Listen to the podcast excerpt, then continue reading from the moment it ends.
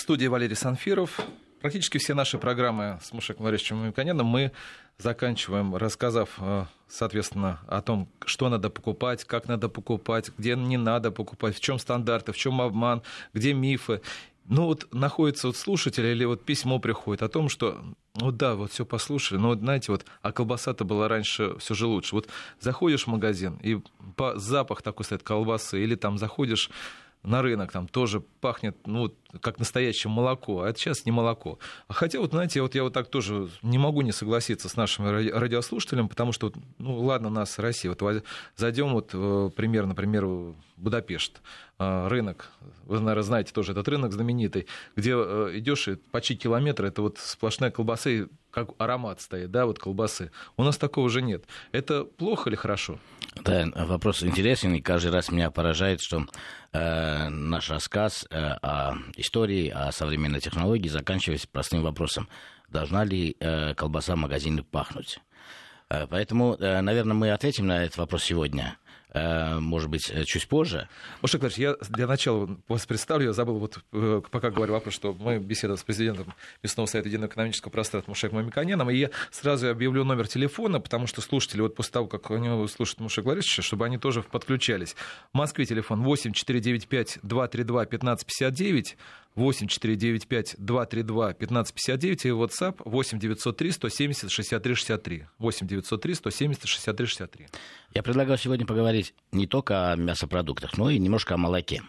Э, потому что э, очень часто наши слушатели воспринимают э, новые продукты или продукты, которые похожи на новые продукты, как нечто совершенно инородное, не принятое в потребление, а человечество развивалось, и каждый ссылается. Вот у бабушки в деревне было так, вот наши предки, наверное, питались иным образом. Но я бы хотел сказать, что история развития технологий в области переработки пищевых продуктов, она, наверное, самая древняя технология. И поэтому те элементы, которые мы имеем до сегодняшнего дня, они были опробированы э, параллельно с развитием человека в целом. Вот представьте себе, э, племенные союзы, даже э, определенное племя просто живут. Они э, ловили животных, разделывали их, э, получили, э, иногда получали молоко, не убивая животных, приручили этих животных. И таким образом формировалась новая технология. Это была бытовая культура, но это были зачатки новой технологии. Ну, например, молоко скисло, а потом человек попробовал, и оказалось, что он не отравился. Например, да? Можем представить такое там в древнем мире. Или же молоко вылилось, а под солнцем высушилось, и это сухой остаток этого молока, так называемое сухое молоко, э, человек сел, и оказалось, что это тоже э, полезно, и это питательное э, свойство имеет.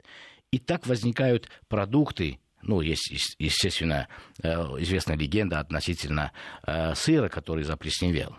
А сыр же тоже продукт молочный, который сушится при определенных условиях. То есть вытягивается влага и получается энный продукт, который имеет значительно удобные, лучшие питательные свойства для хранения, транспортировки, потребления, когда нужно. Сейчас э, мясным продуктам отнесемся. Люди заметили, наши давние-давние предки, что когда э, э, мясо сушится, оно не портится. А в долинах люди это не заметили, потому что там высокая влажность.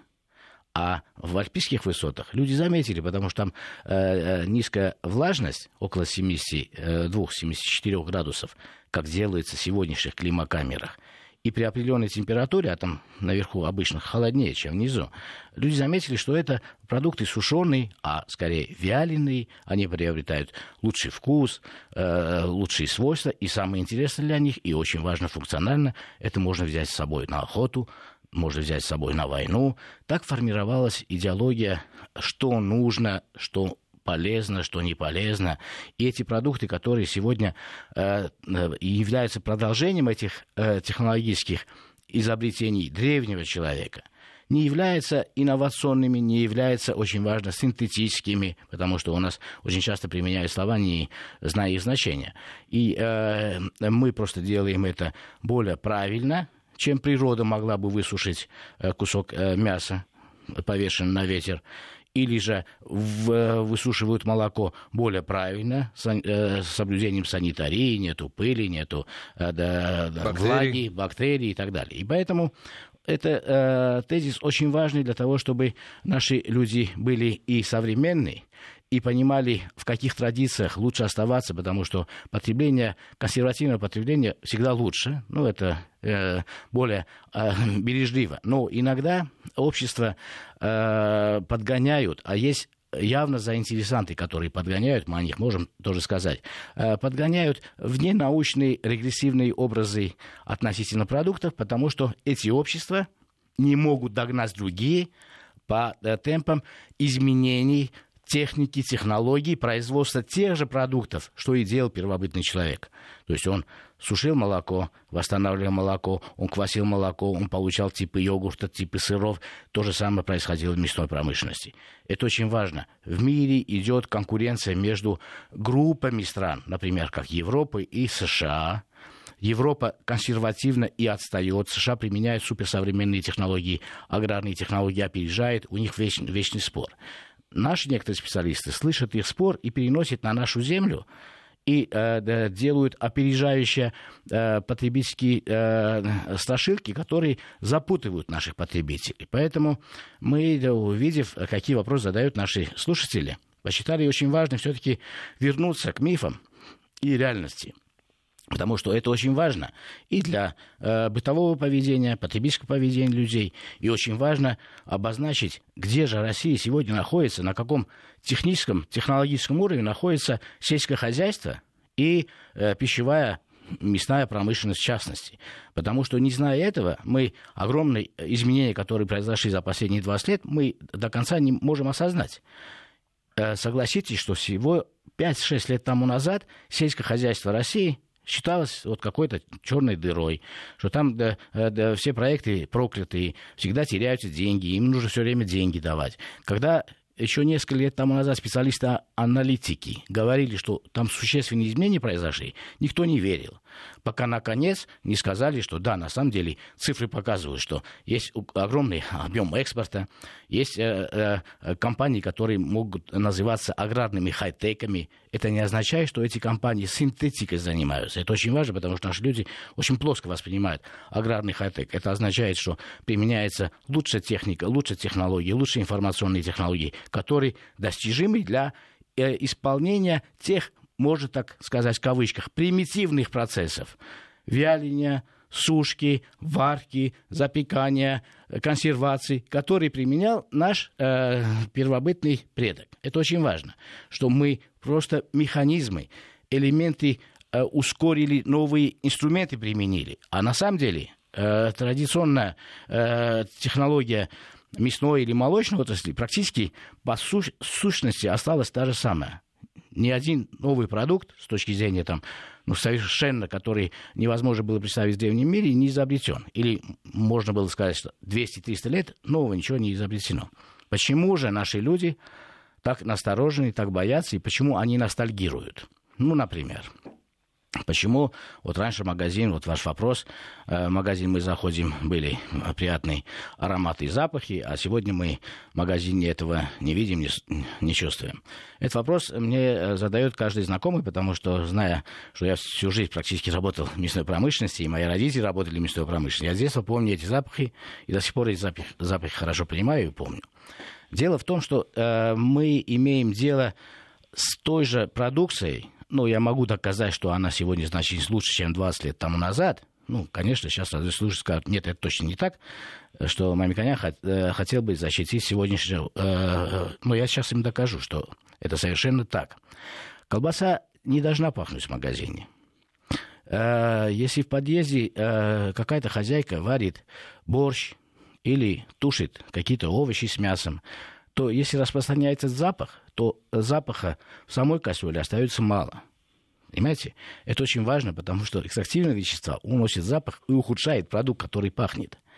А в советский период или то, что продается на рынках, это продукты, которые не имеют защитного слоя, то есть не имеют упаковки.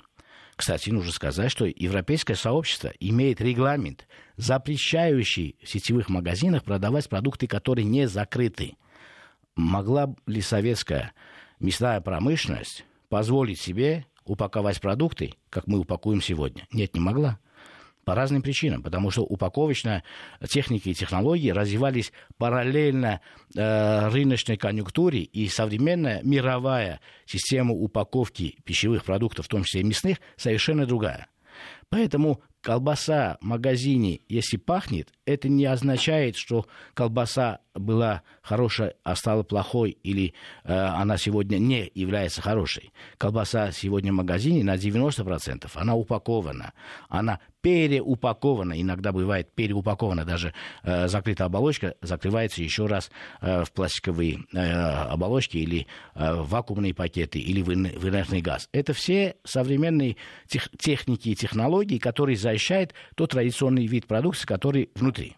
Я еще раз объявлю номер телефона 8495-232-1559, 8495-232-1559 или WhatsApp 8903 170 63 63, 8903 170 63 63. То есть вы хотите сказать, что вот исключительно за упаковки вот такой вот у нас вот остался нейтральный запах магазинов? Я это утверждаю и могу доказать. И могу доказать, и хочу доказать, что э, можно найти э, инструментальные методы, методы, как доказать, что современная мясная продукция, это не только к колбасе относится, она значительно лучше, чем продукция. Это и в нашей стране, и в других странах значительно лучше, чем была 20, 30, тем более 40 лет тому назад. Эм, визуально, во-первых. Э, продукт визуально тоже э, имеет определенные свойства. И визуальные э, свойства продукта косвенно отражают его органолептику, то есть вкусы, запахи, кусаемость и так далее. Вот мы, если посмотрим старые кадры, а в прошлом году был интересный фильм про открытие ГУМа, вот мы видим кадры 50-х годов о том времени, где мы имеем ностальгич, ностальгические представления о запахе колбасы. Мы видели эти мясопродукты, которые доставлялись в ГУМ. Со всех лучших заводов э, в ГУМ для открытия гастронома номер один доставлялись лучшие продукты. Сортировались и пересортировались. И визуальный образ этих продуктов прекрасно показывает, что они не могут даже э, визуально соревноваться с продуктами, которые мы сегодня имеем в магазинах. А доказательством, техническим доказательством, э, тому я могу привести вот э, такие сравнения из других отраслей, где производятся товары, э, потребляемые населением. И вы убедитесь, что невозможно в одной отрасли делать иначе, а в других отраслях можно достичь отставания, и отставание будет прогрессивным. Например, вот машина «Жигули» 60-х, 70-х годов. Можно ли машину 60-х годов сравнить с сегодняшними машинами? Volkswagen или э, теми «Жигулями», которые сегодня собираются на том же заводе. Сравнить это невозможно по причине того, что э, производство пластмасс изменилось совершенно иначе. Э, производство э, красок изменилось совершенно революционным образом. Инструменты, которые применялись, изменились полностью. Э, э, измерение э, зазоров, изменение точности. Это все изменилось. Но... И поэтому оно не может быть э, хуже, оно заведомо э, лучше. Это так. Но есть исключения, например, когда вот машины если уж приводим пример с машинами, например, там, не знаю, даже 20-30-х годов, которые стоят дор- гораздо дороже, нежели чем стоили изначально, потому что это совершенство. И можно сказать тоже, наверное, о продуктах, которые были такое совершенство, которое можно сейчас... Для наверное... своего периода. Давайте вот. сейчас, да. послушаем радиослушателя, чтобы... Да, пожалуйста. Да. Здравствуйте. Здравствуйте. Мы вас слушаем. Алло. Да, задавайте вопрос. Э, вы знаете, я вот хочу все-таки продолжить тему о продуктах э, питания, вот э, в частности о мясных продуктах. Так мы о них и говорим. Мы пример просто приводили про машины. А, понятно. Ну вот в продолжение темы я хочу спросить. Да, я согласна, что упаковка действительно замечательная. И все фантики, все, как говорится, оберточки, все вот это вот, все прекрасно, все это ново, все это отлично. Но почему, когда я приношу эту колбасу домой и вскрываю эту упаковку, она также не пахнет? И эта колбаса не дает ни удовольствия в еде, ни насыщения едой, ни э, эстетического даже вот удовольствия, если только не ее цвет все. Но когда вот мы, опять же, открываем банку, которая также упакована, то есть банку с крышкой, банку с медом, да, он не пахнет в магазине. Но если мы натуральный покупаем продукт в этой же банке и открываем эту банку, то действительно помещение наполняется ароматом. Это и э, медовый аромат, это и вот действительно ну, Понятно, э, да. соцветие всех трав. Логично, да, да, Мушек, что скажете? Да, да, да хороший так вопрос. Так что я вот да. вас прошу вот на этот вопрос ответить. Да, Почему да, же, скрывая упаковку, мы не получаем этого удовольствия? Хорошо. Э, дело в том, что э, мы удовольствие, э, э, больше всего я жалею, что нету машины времени для того, чтобы нас перевести э, в ту эпоху или мясные продукты с той эпохи перевести сюда. Потому что если бы была машина времени, э, мы бы удивились, потому что у нас э, субъективное представление о том, как э, должна выглядеть колбаса и как она сегодня выглядит, оно настолько ошибочно, что только машина времени могла бы это доказать. Теперь э, первое. Почему она не так может быть, пахнет э, в представлении нашей слушательной, как э, пахло копчением или чесноком в свое время. Я прекрасно знаю эти заводы, которые работали 30-40 лет тому назад. Я работал в том числе на этих заводах. Я прекрасно знаю и вижу сегодняшние предприятия и какие машины, аппараты применяют сегодняшние предприятия. Вот раньше, чтобы э, э копчение происходило, это как сравнить баню, э, черную баню и баню обычную, да, сауну.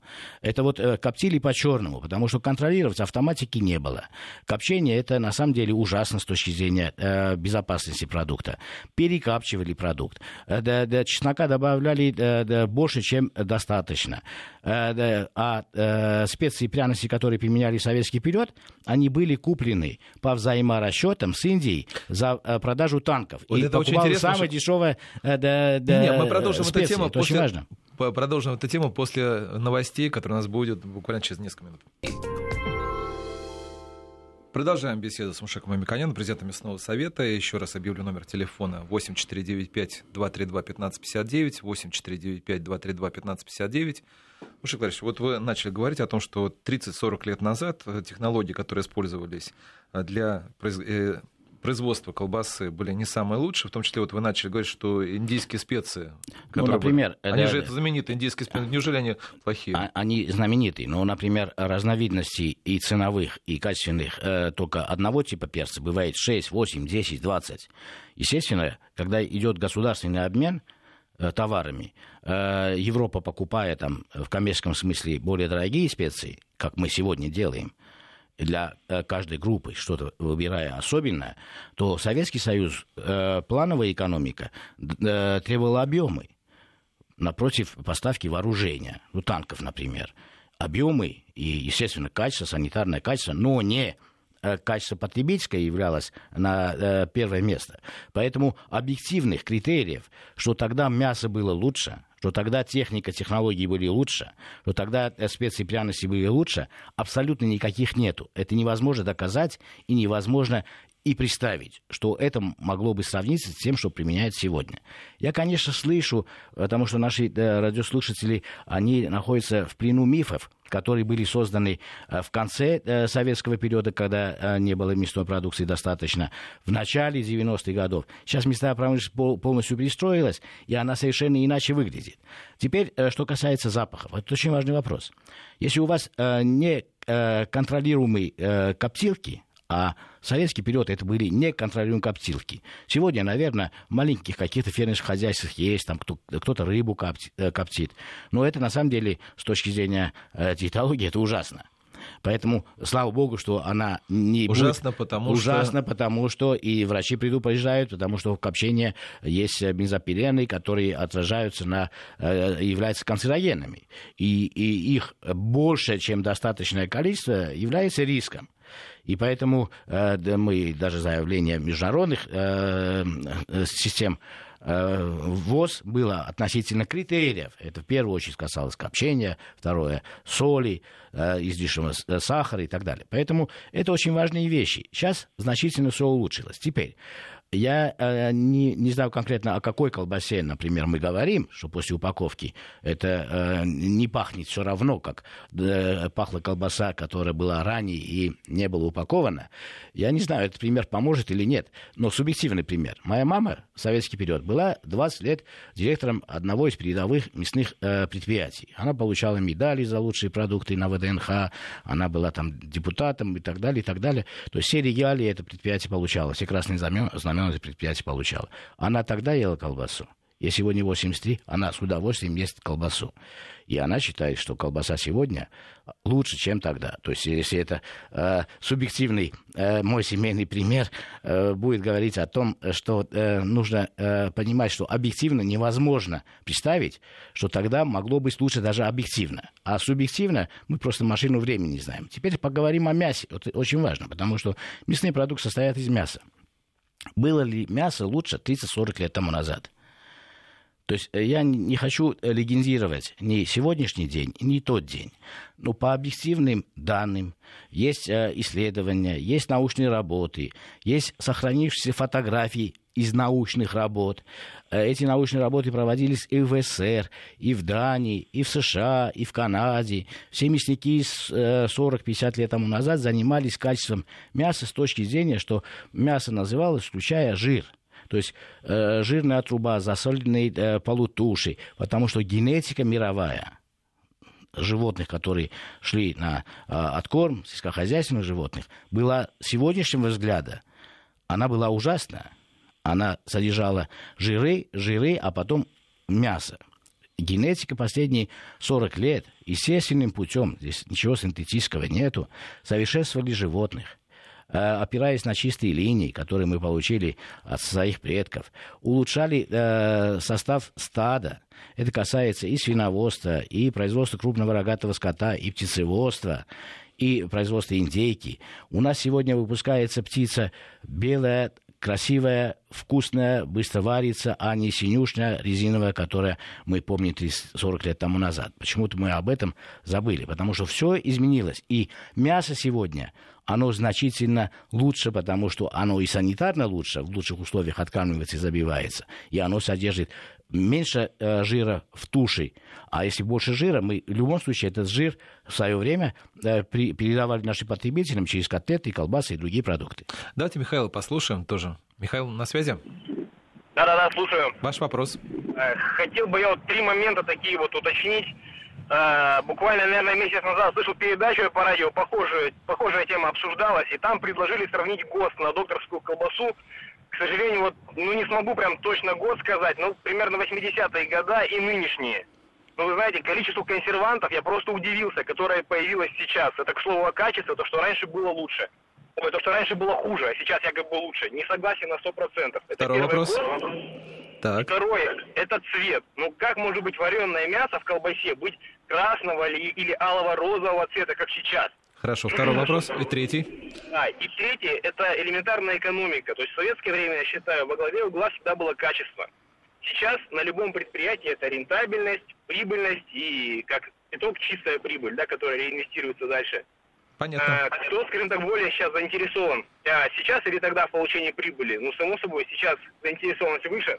Не, ну понятно, Михаил, три вопроса. Да, да, то я начну э, с последнего вопроса, потому что, будучи э, в свое время э, и партийным, и э, комсомольским активистом, и работая в мясной промышленности, э, первое, что спрашивали с предприятий, не качество, это у вас глубокое-глубокое э, э, заблуждение и незнание вопроса, а вал, вал, вал.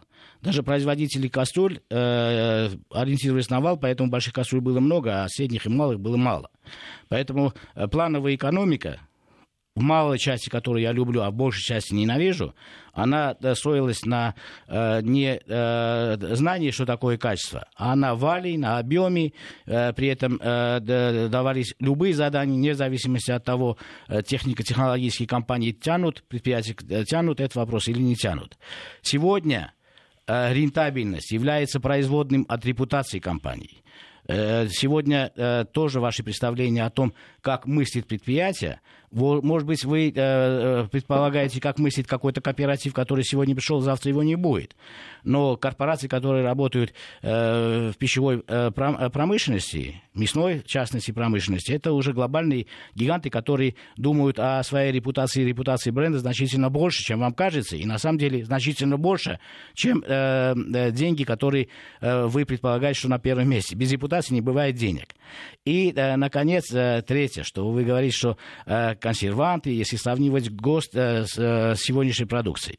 Я разочарую вас, но э, я обязательно это хочу сделать. Почему? Потому что многим радиослушателям, наверное, нужно такие знания.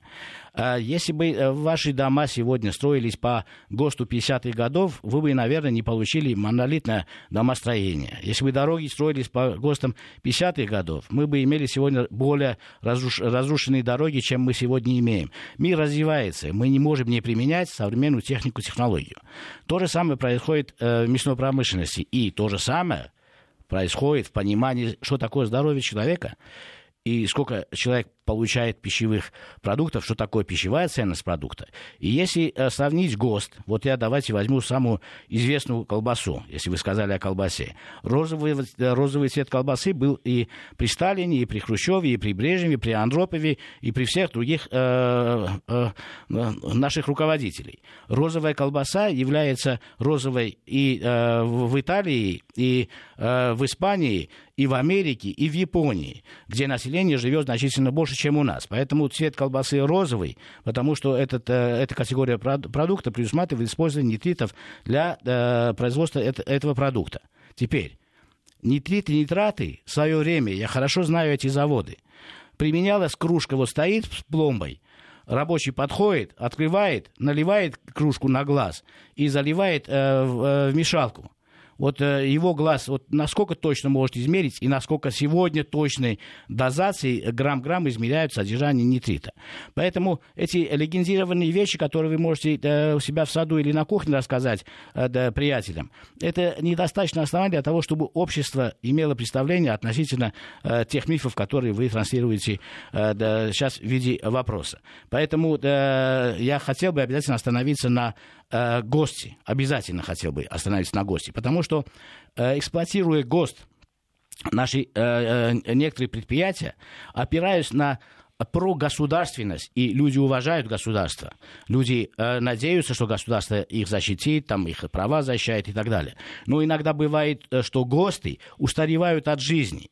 И вот если мы сравниваем ГОСТ докторской колбасы, а история этой, э, этого ГОСТа я знаю, э, ну, наверное, лучше, чем другие люди. Э, а эта колбаса сегодняшней колбасой которая производится, э, она и рядом не стоит, потому что она содержит избыточное количество жиров.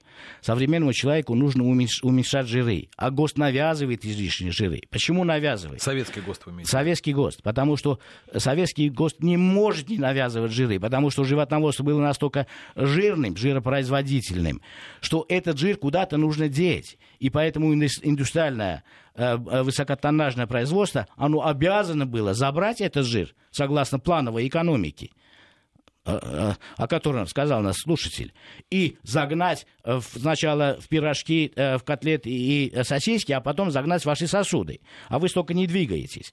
Поэтому, если мы имеем атовизм с консервацией ГОСТа, и руководители нашей страны неоднократно говорили, мы должны менять технологии, чтобы технология не стала тормозом для развития человека и для качества жизни человека. Если мы остаемся на старых ГОСТах, как э, делают многие предприятия, и ради бога, это их выбор, их маркетинговый выбор, то они деградируются относительно новых потребностей, которые формируются для современного человека.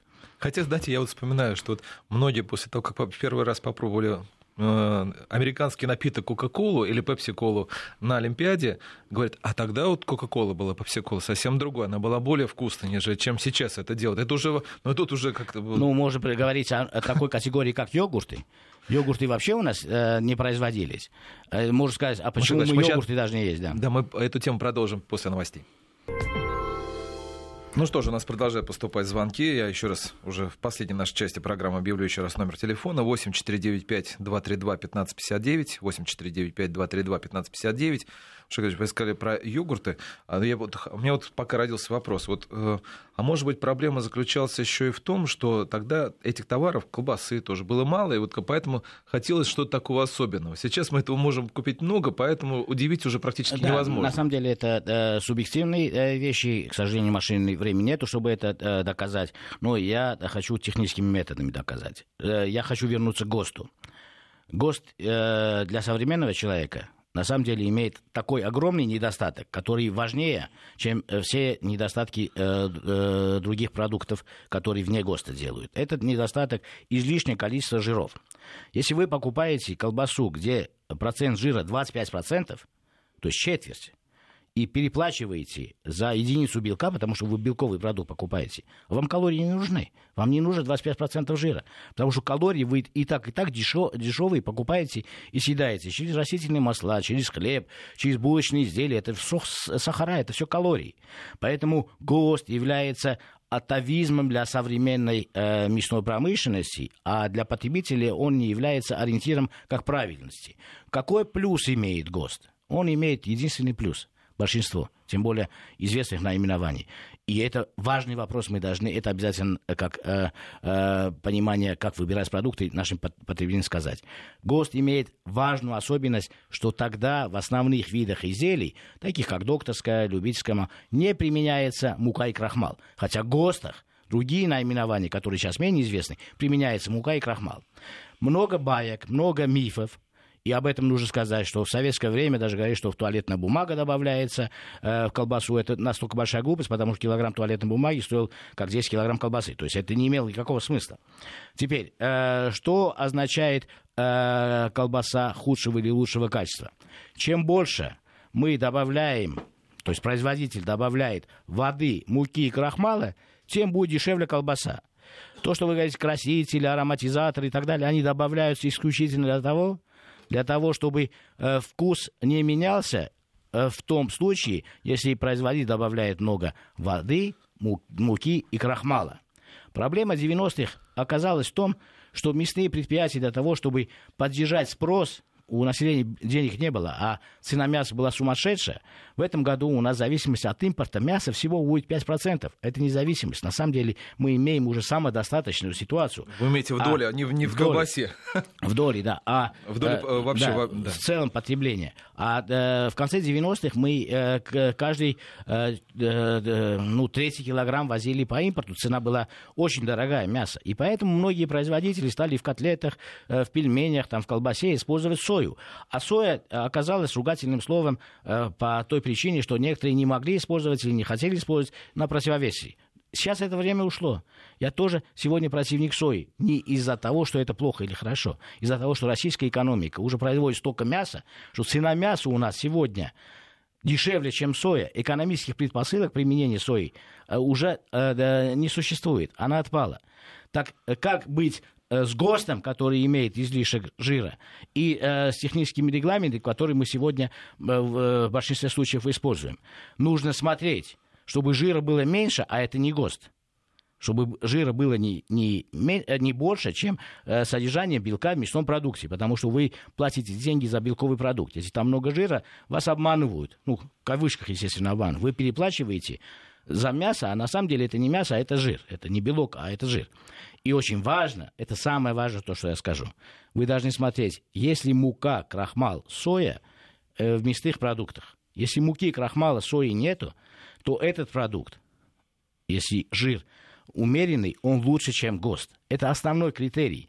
И ни один специалист, я не говорю о дилетантах, которые э, являются всенародными умельцами во всех отраслях, включая производство мяса, э, не может оспорить этот фактор. И э, на этом настаивают и врачи, и э, э, диетологи, и все специалисты. Поэтому нужно смотреть, если вы покупаете мясные продукты, если там крахмал, мука и соя, лучше отказаться от этого продукта. Тем более сейчас, когда мясо стоит дешевле, чем соя, валютная соя. И это выгодно для экономики страны. Но относительно здоровья нужно всегда смотреть на содержание белка, что государство заставляет выносить на первое место, и содержание жира. А в ГОСТовских продуктах государство навязывает вам такое количество жира, которое нужно было для той плановой экономики. А если производители следуют ГОСТу, то они вынуждены формировать импорт, закупать жир по валютной стоимости, по высокой стоимости, разрушая и экономику, и ваше здоровье. Перед тем, как передать вопрос слушателю, я просто уточнение. Правильно понимаю, что ГОСТы советские по-прежнему действуют? Да, конечно, да. Пожалуйста, у нас есть вопрос, слушатель. Алло? Вы в эфире, задавайте вопрос. А, здравствуйте, меня зовут Диана Дмитриевна. С праздником Николиным днем. А, вы знаете, а, передо мной книга, изданная во время Микояна еще. Вот у вас передача называется. Да. И там такие рецепты великолепные. И то, что было в советское время, мне уже будет 78 лет, я все прекрасно помню, что было и что нет. И почему не пахнет колбаса, и почему не пахнет мясо. Потому что все это закладывают, вы прекрасно знаете, вот ваш э, этот, веду, ну, э, гость, он э, скрывает, что они кладут мясо в красную какую-то малиновую жидкость. Потом, когда мясо покупаешь, все это стекает, стекает, и когда уже... А извините, а вы это, откуда эту информацию взяли? Просто у нас еще... А, Коля... что, а потому что я мясо. Не, нет, я, смотрите. Хозяйка, я хозяйка, я беру, покупаю и вижу все ну, это. То есть вы считаете, что все сами видите эту красную да, жидкость? Да, и запахи отходят, он знает все. Потом колбасу коптят жидкостью, поэтому она такая. Окей, и, э, жидкость, она так. имеет розовый, потому что кладут селитру. Селитра. Редиски селитры. И уж советские люди, зная э, вкус колбасы, сразу, когда стал рынок свободным, мы бросились, естественно, все на колбасу, на Так. сосиски. И тут же Тут же теперь мы никогда не берем вот ни колбасы, ни сосисок, ничего, потому что это все вот такое. Химии тогда не было, понимаете? Она не была раз- развита так, как сейчас. А сейчас все это химические Понятно. То есть, запахи окей, убрали, ваш воп- прекрасно. вы очень- вы- отлично. вы задали четыре вопроса. Сколько лет вашему, вашему гостю? Мне 55 лет. Э, вот моя мама даже э, старше вас, и она работала в мясной промышленности. Если вы говорите, что я знаю, не говорю, я не заинтересован не говорить. Наоборот, наша передача посвящена потребительскому просвещению. Я хочу, чтобы вы знали больше для того, чтобы имели правильное представление о э, быте и о том, что происходит сегодня в мясной промышленности. Она совершенно изменилась. У меня нет заинтересованности ее обелить или э, очернить. Теперь вы сказали о селитре. Вы э, сбрасываете слова, недостаточно понимая их значение. Э, поэтому э, другие радиослушатели могут сейчас в интернете посмотреть. Вот э, селитру использовали как раз в ранние советские э, периоды. И это ужасно. А когда э, нитраты используют, э, это да, э, похоже, э, эффект дает, э, э, как и селитра, оно окрашивает розовый цвет колбасу во всем мире, включая в педантичной э, кулинарии Италии, в Австрии, э, в США и в других странах. Это как э, часть э, технологий. Поэтому э, в данном вопросе вы абсолютно не правы. Что касается химии, тогда химия была менее развита, а э, сегодня более развита. Вы знаете, сегодня информатика и космонавтика тоже более развиты. Но я вас уверяю, что мясо сначала в космос не заводят, потом возвращают обратно. То есть э, э, от того, что химия сегодня развита, это не означает, что пищевая промышленность, особенно Российской Федерации и европейская, применяет э, самые передовые достижения химии для того, чтобы не угодить вам. Это да, да, странное положение, и ту книгу, о которой вы говорите, я э, да, очень хорошо знаю эти книги, эти рецепты. Вы в итоге посмотрите, сколько жиров э, в продуктах ГОСТовских, и сколько вам жира сегодня нужно, особенно учитывая возраст э, после 50, после 60.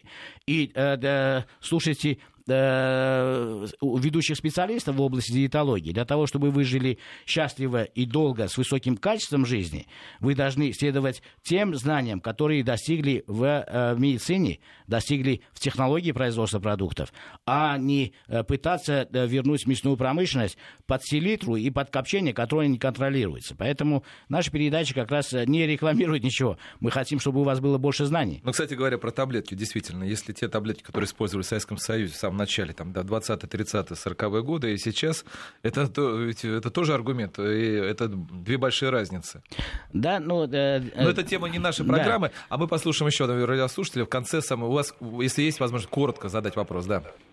А, Здравствуйте. Да. К сожалению, да, уже конец э, передачи. Ну, у меня вопрос такой, продолжение фактически вот того, что слушательница сейчас э, задавала различные вопросы. Значит, то, что колбасы, вареные колбасы современные есть практически ну, невозможно, это убедились, наверное, многие слушатели. А вы, извините, сказать, может уточнение, вы, вот, вы какие покупаете, какой ценовой категории? Э, дешевые, средние? Да нет, ну средние, конечно. Я сейчас времени мало, я, у меня конкретный будет вопрос. Ну, тоже дешевые я они... тоже, вот как слушательница, да. никакие дешевые, дорогие вареные э, изделия мясные не покупаю. Я имею в виду вареные, вот, э, которые так. а вопрос? стоят там из двух-трех десятков ингредиентов, если почитать состав. А вот как умудряются технологи современные, когда у нас мы заканчиваем, быстрее вопрос давайте. Да. монолитный, там, будь то окорок там или какая-то грудинка корейка или еще что-то. Когда читаешь там состав, то же самое, там входит, кроме всевозможных антиоксидантов, там красителей Понятно. и прочего, прочего, умудряются я не дослышал вопрос. Вопрос э, в том, э, почему иногда продукты стоят дешевле, чем их отруба в рознице. Это разные вещи. Во-первых, оптовые цены отличаются от розницы существенно. Во-вторых, мы имеем возможность применять те отруба, которые в розницу не доходят в той цене. Ну, например, мясо птицы в Советском Союзе было самым дорогим и деликатесным. Сегодня российская промышленность выпускает огромное количество, ее цена ниже. И поэтому это говорит о просто трафаретном конкретном представлении, что э, колбасу мы не едим. Ни один человек не говорит, колбасу мы не едим. Но важный э, цифровой показатель. Сегодня Россия съедает в два и более раза колбасы больше, чем э, в конце 80-х годов, когда колбаса всем нравилась, и все в очереди стояли, и вроде бы все покупали колбасу и съедали. Поэтому да, мифов больше, чем реальности. Нужно ориентироваться на реальность. Ну что же, мифов действительно больше, время у нас не осталось, но это не значит, что в дальнейших программах мы не будем возвращаться к этой теме, и будем также рассказывать радиослушателям о том, на чем хороша современная колбаса, и насколько она опасна или нет. Вот все расскажет Мушек Мамиканян, наш ведущий, и программу провел Валерий Санфиров. Всем доброго.